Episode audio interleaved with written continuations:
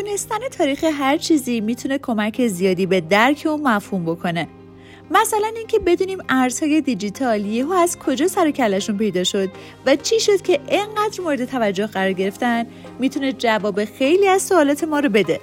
ما توی این قسمت از رادیو اکس کوینو می‌خوایم داستان تولد رمزارزها رو با هم بررسی کنیم و ببینیم که اصلا چی شد که الان به یه بازار بزرگ با همچین سطح نفوذی در سیستم مالی دنیا رسیده.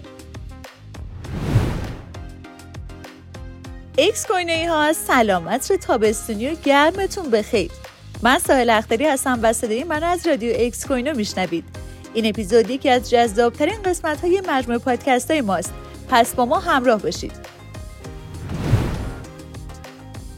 شاید شما هم با خودتون فکر کنید که ساتوشی ناکاموتو اولین نفری بود که ایده خلق یه رمزارز رو ارائه کرد اما اینجوری نیست ایده رمزارزها یا یه شکل اولی از پول الکترونیک رمزنگاری شده ناشناس برای اولین بار در سال 1983 توسط دیوید چاوم ارائه شد. دیوید چاوم به دنبال یه ارزی بود که بشه اونو بدون ردیابی و بدون نیاز به نهادهای مرکزی ارسال کرد. اون ایده خودش رو پرورش داد و در سال 1995 یه رمزارز به اسم دیجیکش ایجاد کرد. دیجیکش یه نوع ارز بود که کاربر را قبل از برداشت وش از بانک ملزم به استفاده از کلیدهای رمزگذاری شده خاصی می‌کرد. این ایده اونقدر جذاب بود که در سال 1998 هم نیک سابو بیت گولد رو به بازار عرضه کرد.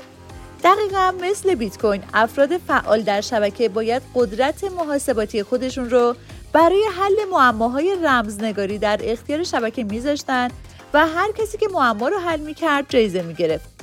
ترکیب بیت گولد و دیجی کش چیزی بود که مفهوم بیت کوین رو ایجاد می‌کرد اما هنوز خیلی تا رسیدن به اون فاصله داشتیم دقیقا یک دهه بعد شخص یا گروه ناشناسی به اسم ساتوشی ناکاموتو با یه ایده درخشان یه مقاله با اسم بیت کوین یک سیستم پول نقد الکترونیکی همتا به همتا منتشر کرد. مقاله‌ای که باعث شد امروز بازاری با بیشتر از 20 هزار رمزرز داشته باشیم. خیلی معتقدم بعد از رکود اقتصادی سال 2008 که خیلی از سرمایه گذارا به خاطر سیاست های غلط زندگیشون رو از دست دادن وجود یک کلاس دارایی که هیچ وابستگی به دولت ها و نهادهای متمرکز نداشته باشه الزامیه و ایده ساخت بیت کوین هم دقیقا از همونجا شکل گرفت 31 اکتبر سال 2008 ساتوشی ناکاموتو در white paper بیت کوین عملکرد بلاکچین بیت کوین رو توضیح داد. یه ارزی که هم رمزگذاری شده است و هم نیازی به این نهاد مرکزی برای تایید نداره.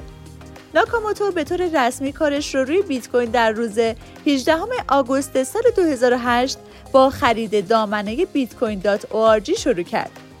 توسعه بیت کوین با همکاری هال فینی در جریان بود و افراد زیادی از وجود یه رمزارز با یه مکانیزم کاملا غیر متمرکز آگاه بودند اما بیت کوین نه یه شبکه فعال داشت و نه ارزش خاصی برای اون تعیین شده بود ساتوچی ناکاموتو اولین بلاک یا همون جنسیس بلاک شبکه بیت کوین رو در سوم ژانویه سال 2009 استخراج کرد که باعث استخراج اولین بیت کوین ها شد. بیت کوین خاطرات تلخ و شیرین زیادی به خودش دیده. اما اولین خاطره ای که هنوز هم برای طرفداران رمزارزها جالبه اولین تراکنش واقعی بیت کوین در برابر یه دارایی دیگه است. دقیقا 22 می سال 2010 یه نفر در ازای دو پیتزا ده هزار بیت کوین میده. روزی که در دنیای رمزارزها به اسم پیتزای بیت کوین شناخته میشه. درسته اون شخص ضرر زیادی کرده اما معامله اون باعث شد تا به اینجایی که هستیم برسیم. ایده بیت کوین باعث شکلگیری رمزارزهای زیادی شد. رمزارزهایی که هر کدومشون به دنبال رفع نواقص بقیه دارایی ها بودن یا می‌خواستن یه ایده جدید رو عملی کنن. راه اندازی و ساخته شدن هر کدوم از رمزارزها یه داستان طول و دراز داره که پادکست امروزمون بخشی از این داستان بود. رسیدن به جایگاهی که الان در این بازار شاهدش هستیم کار یک روز و دو روز نبوده و قطعا تا رسیدن به روزی که بازار رمزارزها توسط همه دولت ها پذیرفته بشه راه زیادی داره که ما می‌تونیم توی این مسیر با هم همراه و هم قدم باشیم. پس با رادیو اکس کوینو همراه باشید تا بتونید با علم و اطلاع توی این بازار گسترده قدم بردارید. خیلی خوشحالم که تا اینجا با ما همراه بودید. اگر نظری دارید حتما در بخش کامنت ها با ما در میون بذارید. مثل همیشه هم تاکید می‌کنم با رادیو اکس کوینو همراه باشید.